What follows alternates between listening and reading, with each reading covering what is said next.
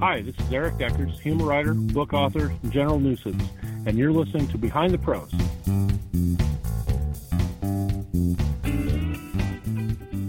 Well, hello, my fellow Behind the Prosers. It feels like Masterpiece Theater in here to me because I'm sitting in front of the fireplace and we're recording this intro, and I haven't even yet had a glass of wine. Welcome back to another episode. I have a special treat for you today. Erik Deckers, who's a humor writer, talked to me in August. Erik, I thank you for your patience. Here is this episode that you've been waiting for, that I have been waiting for. But before we get to it, I would like to update you on my chunks of 20.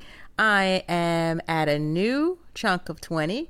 I told you I would finish, and because I told you, I did finish it. And my response rate for this last chunk is exactly 20%.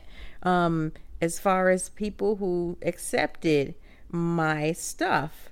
Um, the previous chunk uh, had, I think, about four acceptances, so it's a little higher on that one. Um, so I'm one into my new chunk. I have 19 to go. And uh, yeah, so that's I think you know going well. I started off slow in September, but I'm picking back up again. Overall, through the years since about 2012, my response rate is about 15%, uh, which means that I, I get a yes 15% of the time. So that's the cat. Ignore her. Um, and what else? I hope that you're doing well with your writing this week. I'm still waiting for your check ins, but people on Twitter are shouting out what they are doing. Um, and make sure that you're following me, following me at Behind the Prose on Twitter. I've been trying to retweet some things that you might be interested in submitting to. And look for that as well. Make sure you're on the email list and please recommend me on um, iTunes and review the show. Now, without further ado, we're going to bring to you the interview with Erik Deckers. So today I have with me Erik Deckers. He's the president of Pro Blog Service, um, which is a content marketing agency, has clients throughout the United States. He's also the co-author of several books on uh, social media and branding, and we'll talk about that. He's been blogging since 1997, and he has been um, a newspaper columnist, a humor columnist for 20 years. And we'll talk about a lot of his work today. And one of the other things that I'm particularly excited about is he is one of the four writers in residence at the Jack Kerouac House in Orlando for Spring 2016. Welcome to Behind the Prose, Erik. Thank you. I'm glad to be here. So, I mean, there's so many places where we could begin in your writing career. But let, let's start with the nuts and bolts of the writing, the process. Um, what's your writing process like on a regular basis? Do you have a schedule? Are you sort of just a, not going to say free form, but do you do a follow up schedule? I'm sure you might have to with a weekly newspaper column. Well, when it comes to things like my column, uh, I'm always scheduling something for that slot, like uh, eight o'clock Thursday night. Uh, the deadline is midnight, so eight o'clock Thursday night, I don't do anything else but write my column. So, you know, no evenings out with the family, no TV shows, nothing, and it's been that way for 20 years. But everything else, uh, I'm not super organized, and so I just keep everything on a giant to-do list, whether it's client work or whether it's uh, a book project I might be working on, or even just you know extra writing that I want to do. And as long as I'm getting the things done, I fit everything in where I where I can and where I kind of you know I have meetings or I have lunch appointments, and everything else fits around that. So it's terribly talk- disorganized. Well, it's it sounds organized though in a way. You know, you have a list, um, but that, does it? I mean, does it even really need to be organized, quote unquote? You know. Right. As long as my clients are happy, that's what matters most. And so, as long as that work's getting done, then I can do whatever I want in the other time. So there will be weeks that are slow, uh, for client work because I've I've worked ahead, and so I get to do more of the uh, of the fun writing. And there are other times where client work is so bad and so heavy that I can't get any personal writing done. And would you consider your the newspaper column part of the fun writing? Yes. Yes, I would. So Mostly because uh, I don't get paid for it, so that's what makes it fun. you have to get something out of it. yes. I got something out of it. The column is called The Laughing Stock, correct? Yes. Um, and I've read several of them, and we'll talk about them. But I want you to take us to Thursday night. Um, and I know some of the columns that I've read, the content varies um, from conversations with uh, your friend who reappears throughout the series, Karl the Curmudgeon, and um, some stuff that you've done when you were writing for uh, the Indiana Tourism uh, Department. I'm probably saying the name wrong. Um, but it's just daily kind of observations about life. And so take us to a Thursday night at 8 p.m. Have you been mulling your ideas over all week long? What happens when you sit down? Uh, well, and if I'm lucky, I have been mulling. If I'm super lucky, I've actually sketched out some notes the the uh, uh, in the days leading up to that. But I'll start looking at websites like Fark.com, F-A-R-K, um, and seeing if there are any fun news stories on there. It's a it's a news aggregator for just mostly to make jokes about the headlines, but sometimes they're just weird and unusual stories, and so I'll go through sources like that, or I'll go through AP's Weird News or uh, UPI's Weird News section and see if there's anything that I can make fun of. And so I've been mulling it over for a few days, and for me, that's part of the writing process, not just making words with my fingers at the keyboard. It's actually, you know, driving or you know in the shower or something where I'm processing ideas and coming up with language. And so Thursday at eight o'clock, I sit down and I start writing, and I can, uh, depending on how how distracted I am or how easily everything comes, uh, I can do a first draft in any, anywhere from 20 minutes to an hour. then I have to go away for an hour, come back and rewrite, go away for another hour, come back and polish, and by 12 or 12:30, uh, I'm sending it off to my editors and and uh, scheduling it on my blog. So let's talk about that go away for an hour part. Is that obviously self-imposed, but why do you do that? Um, if I if I finish the draft and then I go back and edit and revise right then, uh, I've I'm too close to the piece, and I can't find errors as easily. I can't find clunky language. Everything sounds right, and so even if I even if I make two more passes, one right after the other, it still comes across as a first draft, which I'm not a great first draft writer. But I find that if I can uh, sit on a piece, the longer the better, the, the uh, more errors and, and problems I can catch and fix. Now, like I said earlier, if I'm really on the ball, I will have some notes sketched out. I've done an entire first draft a couple of days before, and then on column night, it's just a matter of doing that revision, and the piece comes out so much better uh, than than it, you know trying to cram it all in within a couple of hours. And so I try to do that when I can, but I just I never have the time.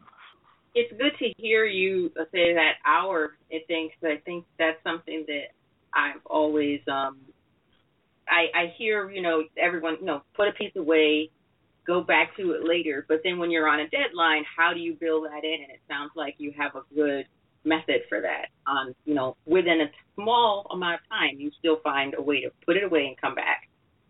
Right, and then I have to do something else that really distracts me from it. And so then I will watch TV, or I'll read, or I'll you know watch a couple of episodes of Archer on Netflix, or you know something that completely takes my mind off of the piece so that when I come back to it, it's it's almost like I forced the rest, um, you know, forced the the break, and force my mind to really rest on it, not just go away from it, but I'm still thinking about it because I went for a walk and I'm mulling it over. Mm. So, with that said, do you prefer drafting or revising, getting it down uh, first? I think, part. I think I like that first draft process, coming up with the ideas. So you know, I get to surprise myself sometimes because all my fingers will go faster than my brain, and and sometimes what comes out makes me laugh, and that's what I keep in. That that actually brings me to my next question: As a humor writer, um, what is your editing process like um, in terms of for content and for things that you think are funny? Well, I have an odd sense of humor, so I don't know that my humor always resonates with other people, but if it makes me laugh, it automatically stays in. That's almost a given. but I also know that because most of my readers uh, are at weekly newspapers in small towns, their their sensibilities and their senses of humor are going to be very different from mine. Um, you know, twelve year old boy sense of humor. So I can't make a lot of the jokes that I would make otherwise. So I have to keep that in mind as I'm writing. But then if it if I can still make myself laugh being, you know, being a little bit naughty, uh, then I'll do that.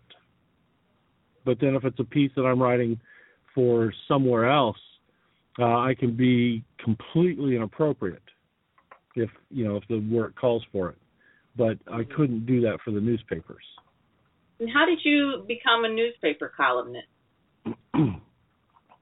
um, I met the editor of the Wakarusa Tribune, which is a small town uh, and a small town newspaper in northern Indiana, and I'd had the idea for writing a newspaper column after trying to write a complaint letter to Fresh Air with Terry Gross, but I kept making jokes in it, and uh, because I didn't want him to be mad at me for having a complaint, so I would try to lighten the mood of whatever I was trying to say and would make a joke, and I, I did so many of those that when it was done, I thought, oh, that was fun. I should do that again, and so I wrote a couple more essays, and I thought, that's what I'll do. I'll be an essayist because there's money in that. and then I just happened to meet this newspaper columnist. Um, like a month after I started that, and I asked him, "Are you taking any uh, columns?" And he he asked me, "Are you a Democrat?" And I said, "Well, yeah, we met at the county Democrats meeting. You're a newspaper columnist." And uh, that's how I became a newspaper columnist, and and uh, he's still my flagship paper, and uh, and you know for over 20 years since uh, this past April. Uh, every Friday, you know, Friday at midnight, Thursday at midnight, he gets my column, and so do nine other papers in the uh, in the state. Wow. So uh, would that be considered a syndicated column now, since it's in multiple papers? It, it would be. It's a self-syndicated, as opposed to having somebody like King's Features Syndicate uh, handle that for me. So you obviously have the editor at your paper, flagship paper. What's the name of that paper? The Wakarusa Tribune. And is that in Indiana? Yes. Um, so you have that editor that you've been working with, but outside of him or editors you might be officially working with on a project, do you have a personal e-board, a personal editorial board? Uh, I don't. I have I have a couple of people that occasionally I will send something to.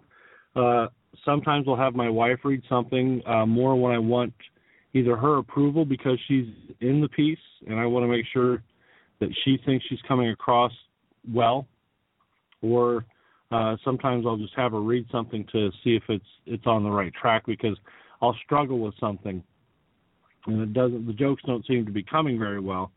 Um, and I'm I'm not enjoying writing the piece, but I'll have her read it, and she'll say, "Oh yeah, it's fine." What I find then too is those pieces that I struggle with and I don't like the humor, people love those.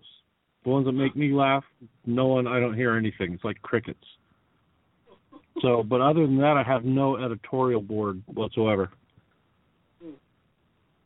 But I've listened to your podcast before, and every time I do, I keep thinking I should do that. I should, I should find people. well, you know, I'm always, um, I like it when I hear um, people say that they it, that oh you know I'll, I'll send something to bounce something off from somebody.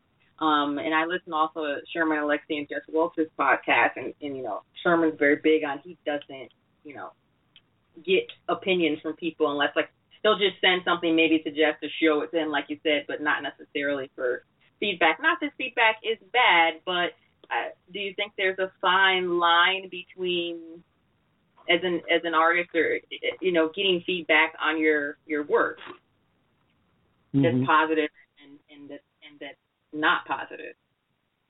And one of the issues that I I have trouble with, is especially when it comes to humor writing, is I don't know that many humor writers. Uh, there are a few, and there just aren't many of us. But but the ones that I do know, they're also as busy as I am and don't really have the time. Like a, a good friend of mine is the weekend features reporter for our local CBS affiliate here in Indy, and um, and and we trade ideas back and forth, and we meet every couple of months just to talk about writing in general. But I know he has about as much free time as I do, and to read somebody else's work, it's just not going to get done in a timely manner. So, so my my requirements for finding somebody who could read for me is somebody who's a humor writer who's been doing it for a while. You know, almost somebody who can play that mentor uh, advisor role. And I'm old enough that they're harder to find. And did you do any writing programs formally? As you say, mentor advisor role? Um, I don't. I've been in a couple where I've I've been the mentor, Mm-hmm. but uh, I haven't done as many as the participant. So I'm looking at your your books here. You're the co-author of four books on branding and social media, and we will have the link to that on the Behind the Pro show page. Um, and the, three of them are on a publishing imprint of Pearson. And I wondered what is the best, if you looking back on the process of working with another author, what do you think the best thing about that process is? Uh, the thing that I've, I've liked about having a co-author in all of these books is my workload was cut in half, uh, and and because we were working on such a tight deadline, that was very important. You know, when you're writing a book for Que, uh, QUE, that's the BizTech line of Pearson, uh, they give you four months. And so when you're writing a book that's 16 chapters, that's a chapter a week, which can be difficult if you're not a fast writer. And, and you know, my co-authors and I were lucky in the sense that um, we knew the subject very, very well, and a lot of times we're just writing from memory and from knowledge without having to do a ton of research. But I've known people who tackle a subject and and you know the writing takes them a couple weeks just to do a single chapter because they have to do so much research and reading and testing and trying out. And so having that co-author there really does make a big difference in, in the quality of the work because we can spend more time reading and revising each other's work, but also uh, we get to spend more time developing those ideas. If somebody was going to come to me and say, "Hey, I'm going to write for Pearson. What do you recommend I do?" I'd tell them start now and build up a, a, a stockpile of chapters, so that when you actually start the process, you're not killing yourself off with a lot of late nights. Which On I've done book- that. I I've I've spent you know I'll be up until two o'clock in the morning uh, a lot of nights just you know almost falling asleep at my computer trying to get chapters done. On the books that you sold to Que, did you um, guys sell those, I guess, then on proposals? We did, uh, and this is where networking really helps, and and we talk about that in uh, in branding yourself is the importance of networking. my co-author Kyle and I uh, met our editor, uh, and Kyle knew a guy who worked for Catherine. He got us the interview with Catherine, so and and she happened to be local here in Indianapolis. Their offices uh, for their BizTech imprint are in Indy, and so we got to go in and meet with her and her the book. And she said, "Hey, that sounds great. Um, send me the uh, the official proposal so I can run it past the editorial staff." But that's how we got in, and she even coached us on how the proposal should look and the things that we needed to say and to talk about in order to get it past their editorial board. So that's where networking makes a big, big dif- difference. I mean, you can you can pitch books to publishers all day long, but solicited or unsolicited, if the editor doesn't know you and doesn't have a vested interest in you being successful at their place, it's harder to get in than if you even meet that person for 15 minutes and talk to them. Um, I talked to um, one of my last guests. Well, the last person I interviewed, who I'll be airing her show next week, Gwen Hernandez. She's the author of Scrivener for Dummies. And we were talking about that process. And I think their turnaround was pretty quick as well. Um, that's Wiley. And so we were also, you know, talking about being on like a major label like a Wiley or for the For Dummies series or Pearson and how people often think, oh, well, wow, like you've made it or you're making a lot of money now and she revealed that her advance was in was four figures, I think, in the four figure range. She didn't say what it was, but I asked her, you know, generally what what could you expect? Would you be able to say within your books that you've done your range is like four figures, five figures? I think people are often misguided or curious about that type of thing. So a lot of you're never going to get rich publishing a book unless your last name is Grisham or Patterson. Uh, and the the figures that we get in advances uh, tend to be anywhere from from 7,500 to 15,000, and that's you know that's for two of us. And I'm sure if I had written one of those books by myself, that might have been my advance as well. But this is these advances. Not only do they serve as loans because then you have to pay them back through book sales, but they are also uh, to be used for things like publishing, or I'm sorry, promoting and PR. And if you want to do a book tour, you're going to fund it with that. And if you need to go to a, so, uh, a site to be able to write about it, you're going to use it for that. So, like if we had had to travel to Google for the book, that's what the advance was for. So, so a lot of people think you know big giant advance and you're going to live on that. And for those numbers and for what the publisher expects you to do with your own self promotion, uh, that's not really anything you can just live on. And so it's never much to begin with. And then after you you make up that advance in sales, what you get when it's done is definitely not enough to live on. So this is more of a labor of love, and it becomes a calling card for like a speaking career. I, I didn't realize that the advance that the writer also paid for their own, like, you know, uh, paid for their travel and stuff out of that advance as well for their PR. Right. Yeah. They maybe some of the big fiction houses will do it, but if you're writing for a small press or if you're writing for uh, one of these nonfiction business uh, publishing houses, they are publishing 30 to 40 books a month every month. And so they don't have the thousands of dollars to that to do that whirlwind uh, book tour and press junket i think that looking at some of the things that you have done um, if if anyone might be suited for self promotion or promoting themselves uh, and, and selling their work it seems to be that it would be you uh, you know, you've got your books on social media. Uh, you have um, a content marketing agency. Um, and you also ended up writing at one point for Visit Ireland. Um, the, their wrote a travel blog for them. No, Visit Indiana. Oh, I'm sorry, Visit Indiana. Yeah, yeah, that's right. Why did I say Ireland? I don't know. That would be cool, though. I should give them a call. Yeah, let's speak it into existence. Um, where do you think that comes from? Your ability to sort of uh, be this type of marketing octopus. Well, a lot of it is just, you know, this is one of the things about professional writers, and and uh, I can't. Who's the guy who wrote the uh, the War of Art? Pressfield. Oh yeah, yeah. Steven Pressfield. He he talked about for professional writers, there's no inspiration. You just sit down and do the work.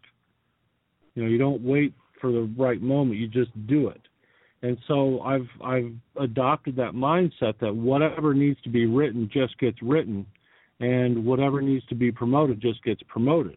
And so, uh, so I may be promoting a client's blog for an hour, and then look at my list and realize, oh, I need to write this blog post for Visit Indiana, or I need to, uh, you know, write my column, or I need to do something, I need to make phone calls, and I just get it done. And and so, having done enough sales and marketing over the years, it's just it's just that next thing that has to be done. And I, I sometimes worry that I'm not doing a good enough job because I'm not really thinking about and processing what am I doing, what's my goal with this phone call, what's my reason for writing this blog post. I just do it without necessarily an end goal in mind. Like this will one day lead to you know, lead to a uh, a paid travel writing stint with a travel magazine, or this will one day lead to a big publication and an award. Well, let's talk about your writing a little bit more specifically. I've read several of your Laughing Stock columns, and I, when you said earlier about you focus on um, cutting clunky words from your writing, and I think that that really comes across like in your style. Um, it's it's very clean. The content moves quickly, but not in a uh, rushed pace. If if if that makes any sense, right? Like I can mm-hmm. I can I can read through it quickly. I can follow it. Um, but at the same time, you're also um, and so one of the in one of the in the series in your column you have this character Karl the curmudgeon that I I've seen him in at least two of the columns. Does he come up? He comes up in more than that. I'm sure, right. Mhm. Oh yeah. Mm-hmm. So um, he's, and one of the favorite recurring character.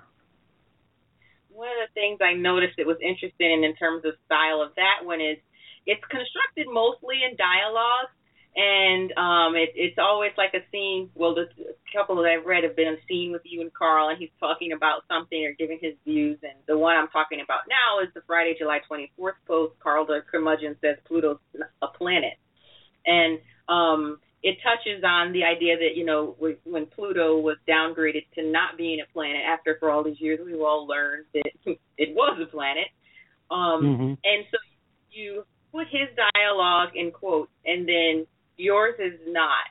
Um, and then you, you that seems to be the pattern. How did you arrive at that stylistic choice? You're actually the first person to catch that, so well done. Um, Karl the curmudgeon uh, was sort of inspired by a character uh, uh, named Slats Grobnik from Mike Royko, and, and Mike Royko was a you know famous Chicago newspaper columnist back in, gosh, the 50s, 60s, 70s, 80s, and even 90s. And uh, and when I used to read Mike Royko, he's he made me want to be a newspaper columnist. And uh, and so his Slats Grobnik character was this fictional character that they would have these discussions where Slats would say and rant about the things that made him mad uh, that were usually the controversial side of an issue. But it's the stuff Mike wanted to say, but he made Slat say it, and then Mike was sort of that voice of reason uh, and saying, but you know, does that make sense? A lot of people seem to think the other way, and, and Slats would argue with Mike when really Mike's trying to tell all these people this is what you will, you know, this is what you sound like, or this is what you should be thinking. And so I thought I'm going to create my own version of Slats where I've got a, a character who I get to have those discussions with. And so uh, as I started writing and developing the idea of Karl, I, I needed a way to set what I said a, apart from him, but I didn't want to rely on I said all the time.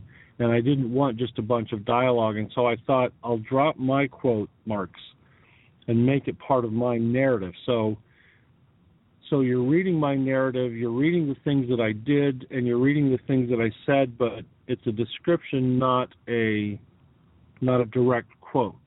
You know, it's not Mhm. inside the quote marks. And I I tried that a couple times just to see how it would go and to see what people's reactions would be, and nobody said anything. So I thought, well, I'm just going to keep doing this, and and maybe one day somebody will pick up on that, and and so you're the first. Yeah. Well, I think it also gives the piece a little bit of feel of like um being very being specific in general at the same time and uh and I try to find a better way to articulate that. Um it's almost as if at times I felt like I was having a conversation with Karl hmm because you know there's not that specific line of you know demarcation that this is you know the narrator speaking you know what i mean Right. And the other thing I wanted to do is, is I, I tend to be a nice guy, and I always care what other people not really think of me, but what do they think and what do they feel, and, and did I make somebody feel bad? And I never want to do that. And so Karl gets to be sort of that foil that uh, if I argue with him and I win, which I always win, um, assuming the other person has the same viewpoints as Karl, I don't want them to feel bad that that you know I think they're wrong, or you know in in some cases I think they're it's not a good argument that they're presenting. So for Karl, I mean I I happen to agree with Karl in this case. I think Pluto should still remain a planet, but at the same time recognize that it's just never going to happen just because a lot of people want it to be that way. And so uh, in in this piece, I tried to help Karl understand that it's not as bad as it could be, in the hopes that the reader who thinks that Pluto, yes, absolutely should be a planet, they might go, oh well, that's okay then. It's, it's a dwarf planet. It's not quite a planet, but it's a dwarf planet, and I could live with that. So, so in my own weird way, I'm trying to help the reader come to terms with the fact that you know these these 400 astronomers have all decided for us what's a planet and what's not. Yeah and at the end of that piece you do this funny thing with um the pizza uh, the Ita- the pizza on uh what was it they were um, scrolling down to the end. A fried egg on a pizza. yeah friday friday and on a that's true. pizza. I I've eaten that. I I was in Holland at this Italian restaurant and and they have pizza with a fried egg on it and and they'll have like one giant salami and one giant ham and a couple of uh pieces of green pepper on it. Uh and so that was a real thing and and then that last line about the Italian gastronomical union came to me after writing about the International Astronomical Union and that just sort of flowed out by accident. I don't even know where that came from. all your the pieces that I've read seem to end on this. They they end on a funny beat. Um, just kind of like a a quick punch. Do you do you think that often comes on? Uh, is just a part of your style, or do you focus on that in the revision? I do that on purpose, and and you know how people say that you have to spend a long time writing your lead. I spend more time writing the close because I it has to be funny, and and I don't know why it has to be funny, and and and I've I've thought about that. Why do I have to make this funny? I don't know that other humor writers do that necessarily, but it's something I started, and now I can't stop doing it, and I'll spend 20 minutes trying to write that closer. There have been times where I wrote the first draft and the closer doesn't come and I have to leave it. And when I come back for revisions, I I better have it by then. Otherwise, I start to get really nervous. One of the closers that I laughed out loud about is uh, just flipping through my notes here. It's in the article. Um, I misunderstood in several languages. You have these parenthetical comments that is really an expression of what's implied or what's not said in the conversation with this um, person you're ordering from. Um, and then the last beat in which, in parentheses, they take a shot at your accent and in really American in general. I just I had to laugh and that just hit me and it was like a callback too for what you had said earlier about the pronunciation of the word egg. And you do that as well in your other pieces from the very first one I read. Um, you you execute callbacks really well. Well, thank you. Yeah, that's that's something that I try to focus on once in a while is uh, making sure I've got callbacks, uh, just because it is funnier. You know I've seen stand-up comics do it, and and uh, Dave Barry was a great one for callbacks. Uh, so I try to do that. Uh, and that one, that last line uh, where it says uh, where the, the other person in German says was, and what he's really saying is y'all want an egg with that. Uh, that one just popped out and made me laugh. Like I just I just typed it out and saw what I had written and laughed at it and I thought, well if it makes me laugh it has to stay. It's probably good. Doesn't mean it is. but, but I think so. And so uh and so in this particular case, and this is a true story. This happened to me. Like I was in Germany in 2005, and I would always ask for frites mit mayonnaise, and they all said, "What? Mayonnaise? What?" Like three or four times. And I thought, "Am I saying it wrong?" And so I finally asked a German friend. I said, "How do you say mayonnaise?" He said, "Mayonnaise." I said, "I've been saying that." He said, "Well, maybe you don't say it right." so I had several conversations like this. It was so frustrating. Um, in your your columns as well seem to take that range of, you know, you seem like you do a really good job of harnessing the everyday experiences um, of your life. That I, it's partly because I'm always looking for something to write about, mm-hmm. and so it'll either be a current event like the Pluto column. Uh, it'll be something that, that recently happened to me, like the piece that I wrote about uh, Fred the White Goat of Vevay, Indiana. Uh, I had just been down for their Fred the Goat Festival because the uh, the director of tourism there is a friend of mine. And other times it's a matter of I can't think of anything and there's nothing happening in the news. I need to come up with something that happened to me once. So usually when you see those, unless it's something that just popped into my brain one day while I was in the car, and I thought, hey, this would make a great column. Usually when I when I write one of those columns, it was a matter of I don't know what to write about this week.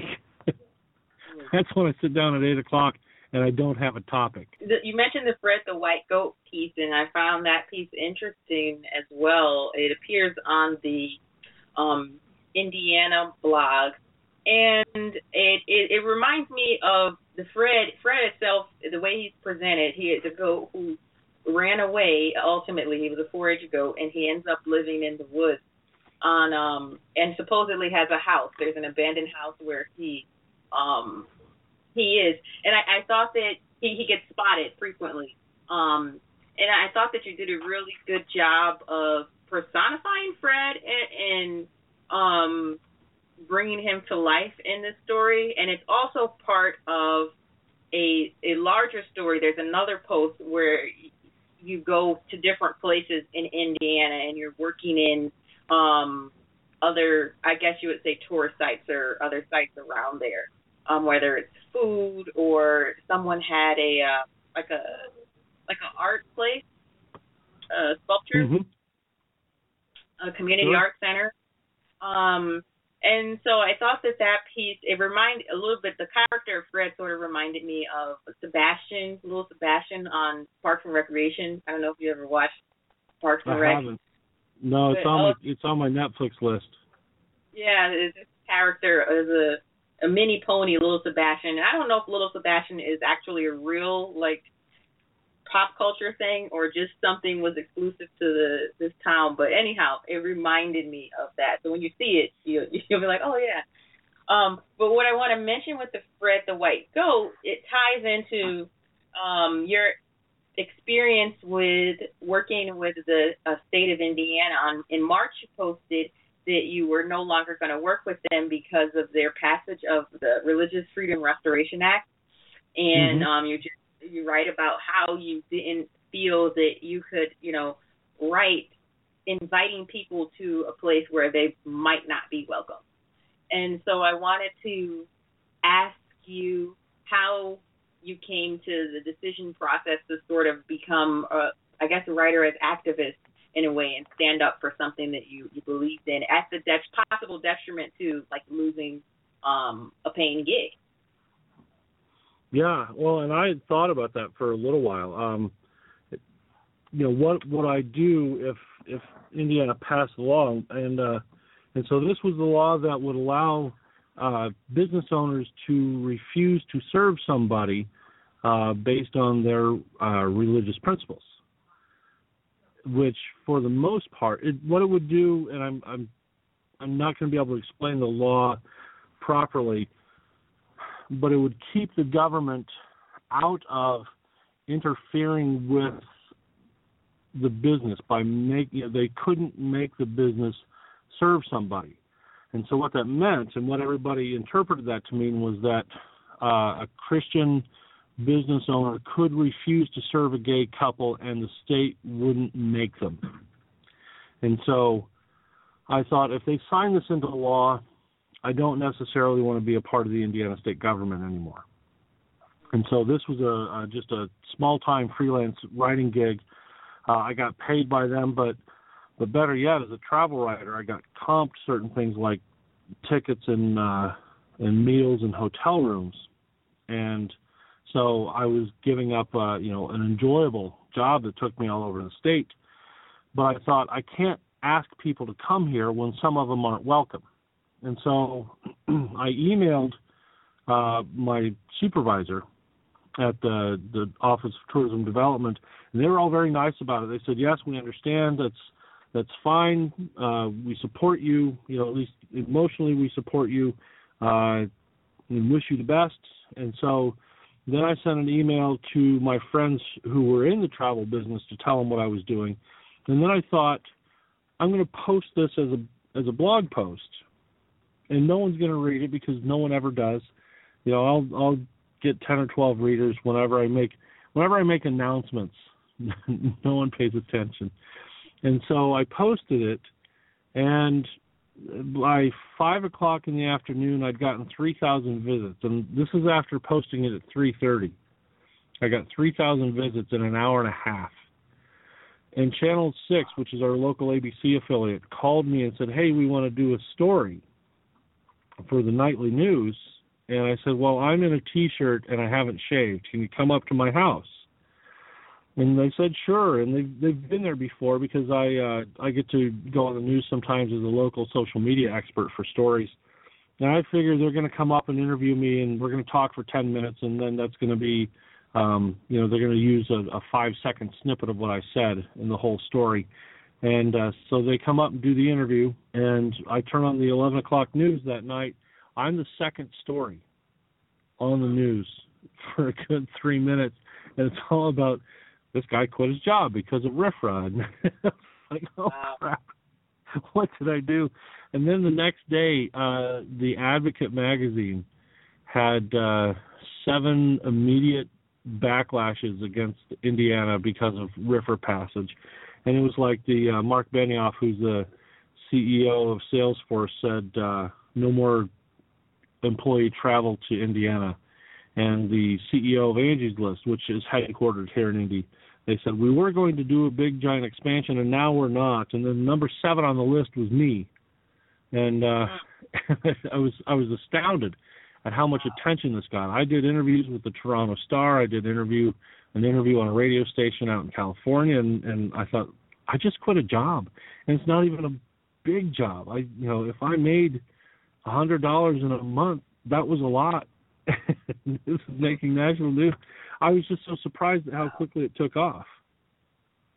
And even on your the post, you can see where people are commenting and they're going back and forth, and it, it, it, that's that's that's pretty interesting. Yeah, and it, it let me know who a couple of my friends, you know, true friends were, because I had people who, um, you know, were were condemning me religiously and and uh, called me a a sinner for supporting people. And I said, well, then I guess we're not friends anymore. Mm. Well, you are actually going to be making some new friends because you're going to be moving to Florida, I hear. Yes, we. Uh, yeah. And when you move there next summer, or not next summer, next spring, you will be living in the Kerouac house, Jack Kerouac's house um, that he stayed in in or in the Orlando. So tell tell me about that. How did you hear about the Kerouac project? Sure. Well, we're actually moving next month. Uh, we just had a, you know, fingers crossed. We had an offer on the house that uh, we countered and they accepted, and uh, so we're going to be moving by September 15th, and I'll get to be down there and just kind of immerse myself in the Orlando literary community. Uh, and then starting in March, I will be the writer in residence at the Jack Kerouac House in College in the College Park area.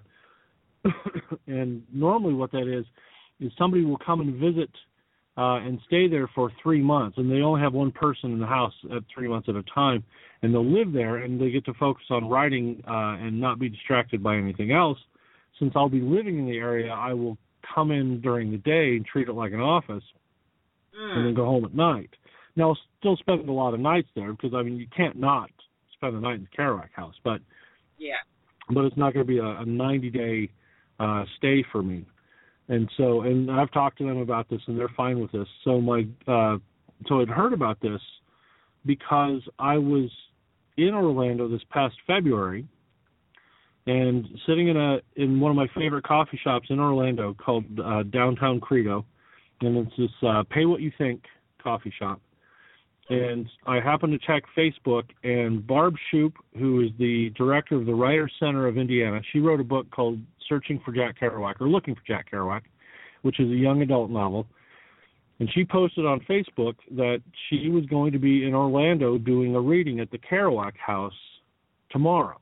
You know, the the day the day after I was sitting there. And there's a Kerouac House. There's a Kerouac House here and I looked it up, and I saw that I was sitting just four blocks away from the Jack Kerouac house. Wow. And so I, I thought, what is this? And they had a website, and I looked it up and read about it, and I emailed them. I said, hey, can I come in for a visit? You know, thinking this is just like a, a semi-public house, and they said, no, no, it's a residence. It's a private residence for our writer in residence. You can't just go traipsing through the house. And I thought, well, what's a writer in residence program? And I looked that up on the website, and I see that you know that they have these different writers come in. And so uh i waited a few weeks and then i applied. And then after we made the decision to move and we were going to put our house on the market they emailed me and said uh, hey you're in. Like i was really yeah. surprised when they picked me but uh but then uh, you know i've i've learned by talking to some of the people associated with it that orlando has this really vibrant literary community i'm really excited to be a part of. Mm and, and to date they've had over 51 uh they've had 51 writers so far be right from all over the world. Um and uh, spend time at the Kerouac house working on their project. So what did you submit? And it says I, I was looking at the guidelines. I think it seems to be open to all kinds of writers. They've had poets et cetera et cetera. What were you applying for? Um, I submitted the first chapter of a humor novel that I've been working on, uh, just kind of off and on for the last almost two years, and I thought this would be a great time to uh, to have to sit down and do it. The novel is one of those things that I squeeze in when I've got free time, which is not that often, uh, and so I thought this would be a great way to work on that. I just interviewed um, Neil Smith. He's a, a Canadian author. He's the author of a young adult novel called Boo, and also short story, short um short stories series. No, a book of short stories. okay. Called um, Bang Crunch, and he he wrote about writing a novel when he didn't know how to write a novel. He had to teach himself how, and you know, he ended up writing a plotless novel at first and then figured out how to plot and actually executed, you know, what I think is a pretty amazing plot. What do you have any um, going into this novel writing process? Um, have you done one before? Do you have anything specifically that you might be not necessarily anxious about, or like, hmm, how am I going to do this? You know what I mean? Um, I I wrote a novel once. It wasn't very good. Uh, if I were to try to revisit it, I'd have to cut the second half completely and just start it over. Um, so I, I understand the basics of novel writing process, but more from reading novels rather than reading about writing novels. I've you know I've not taken a novel writing class or anything like that. I think that's the thing that makes me the most anxious is I don't know if I'm doing it right. But then I've you know all my other writing friends just say, well, there is no right. There's just you just do it, and if it's a good story, it'll work, and if it isn't, it won't. So I also worry that I'm biting off more than I can chew with this. The uh, the premise of the story is what if Mackinac Island, which is up in Michigan, right off of the the fingertips, what if it was forced to secede from the country and become its own nation? And uh, and so, as I think about it, there's so many different storylines that could come off of this, and I don't know if I've tackled too much, and so I have to make sure that I don't try to incorporate every possible thing that could go on. You know, then we're looking at 800 storylines within this one little book. How did you find your? How did you hit your humor voice? How did you find your stride? Like, when did you know? Mm, you know, I've got it. This is who I am. This is my voice. Uh, it was the first. It was one of the first essays I wrote uh, this is back before I started becoming a humor columnist.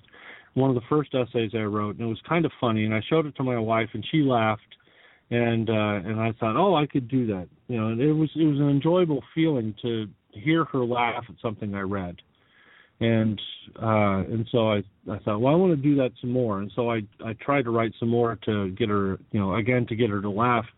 And so when I met Al, the uh, the newspaper publisher, uh, I thought maybe this is a way to get more people to do it. And so uh, he he really did read my stuff, and it wasn't just a matter of you know was I really a Democrat. It was he read it, he liked it, and then he asked me. But he really did ask me if I was a Democrat. And then, uh, but once I started hearing from other people that they enjoyed my column, um, that that made me want to do it.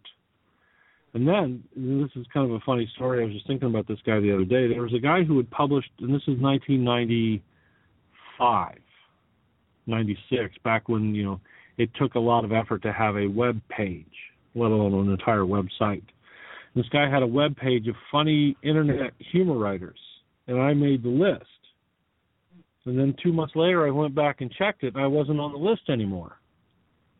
And I wrote the guy and said, "What happened? Why aren't I on the list?" And he said, "You're just not that funny." And I got so mad. I thought, "Screw you! I'm going to show you." And and so I really started focusing on humor and learning techniques and reading about how do you write humor and how do you write comedy and and you know figuring out the difference between stand-up comedy versus sitcom writing versus humor essay type writing and uh, and trying to incorporate the different elements and you know really studied it and wanted to be worthy of being back on this guy's list but if he had asked if I wanted to be on it I'd tell him no because you know I'm too good for your list now but I I have no idea who that guy is or whatever happened to him but it it ended up making me study and focus on how to do this and how to how to use things like callbacks or um, you know different writing techniques to to get the humor points across. What is uh is, is there any book that you read that sticks out in your memory that was most helpful to you? Uh, the one that actually sticks out the most are any of the Dave Barry books, to be honest, mm-hmm. um, because I could I could read about the techniques, but I'm not you know if somebody explains to me a process, uh, I'm not that great at at uh, understanding it. But if somebody tells me a story about it or shows me an example of that process in action, then I get it immediately. So I'd read these humor books, and they would help. But then I would read Dave Barry, and I'd see what they were talking about, and then I was like, oh, I could I could do that, or I could steal that idea. And so that's any any of the Dave Barry stuff, especially his work from the uh, from the mid '80s, late and early '90s. That was his that was the stuff that influenced me the most. And my final question for you is, is what do you think you do in your writing that is a superpower? Uh, I I do think the ability to make people laugh. Um, I would say that's part of it. I would say dialogue is another part of it. How do I save the world with that? Now, I'll write uh, I'll write uh, corny PSAs that encourage peace but with humor. Thanks for rocking with me on another episode of Behind the Prose. Coming up, I have an exclusive interview with Dinty Moore. We talk about his memoir, his award winning memoir, Between Panic and Desire. And that's a precursor to the special Dinty Moore episode that I have from the Creative Nonfiction Writers Conference earlier this year in May. I still got that for you. Plus, I have a compilation episode from that conference. I have interviews with Cherise Tracy, who has just been blowing up. She's in the New York Times, she's in the LA Times, she's in Essence, she's in Ebony. And so I talked to her last week. And I also have a special live recorded podcast with some of my students. We talked to Jessica Contreras, who is a writer at the Washington Post, and they got to ask her some questions. So that was really cool. Make sure that you stick around, stay tuned stay logged in, stay logged on, do all that good stuff. But more importantly than all of that, listen, learn, and write.